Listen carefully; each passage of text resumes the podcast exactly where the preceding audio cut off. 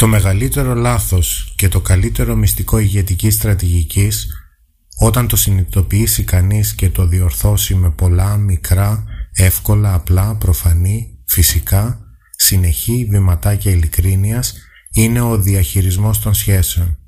Οι χειρισμοί πρέπει να έχουν το πνεύμα της διαχείρισης. Δεν πρέπει να είναι χειριστικός ο ρόλος του πιο έμπειρου.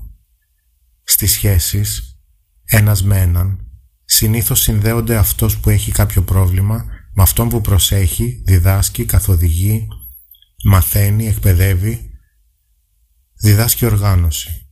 Ομάδες, κοινότητες, κοινωνίες, οργανώσεις, επιχειρήσεις, προσωπικές και επαγγελματικές σχέσεις βασίζονται σε αυτή την θεμελιώδη αρχή. Επιπλέον στη ζωή υπάρχουν άνθρωποι που τείνουν να συνεισφέρουν στις σχέσεις τους με τα προβλήματά τους και αυτοί που αφιερώνονται στην βοήθεια, στη διδασκαλία, στην καθοδήγηση, στην εκπαίδευση πάνω στα προβλήματα. Εάν οι σχέσεις ήταν σκάκι, τάβλη, ντάμα, γκο, παιχνίδια με άσπρα και μαύρα πουλια, κάποιοι τείνουν να παίρνουν συνέχεια τα μαύρα και κάποιοι τα άσπρα.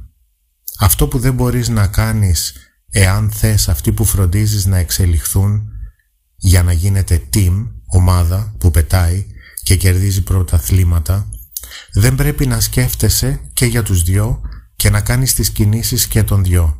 Υπάρχει μια αγγλοσαξονική έκφραση που λέει «It takes two to tango». Χρειάζονται δύο για να χορευτεί ένα καλό ταγκό. Ένας μόνος δεν μπορεί να χορεύει καλό ταγκό και για τους δύο.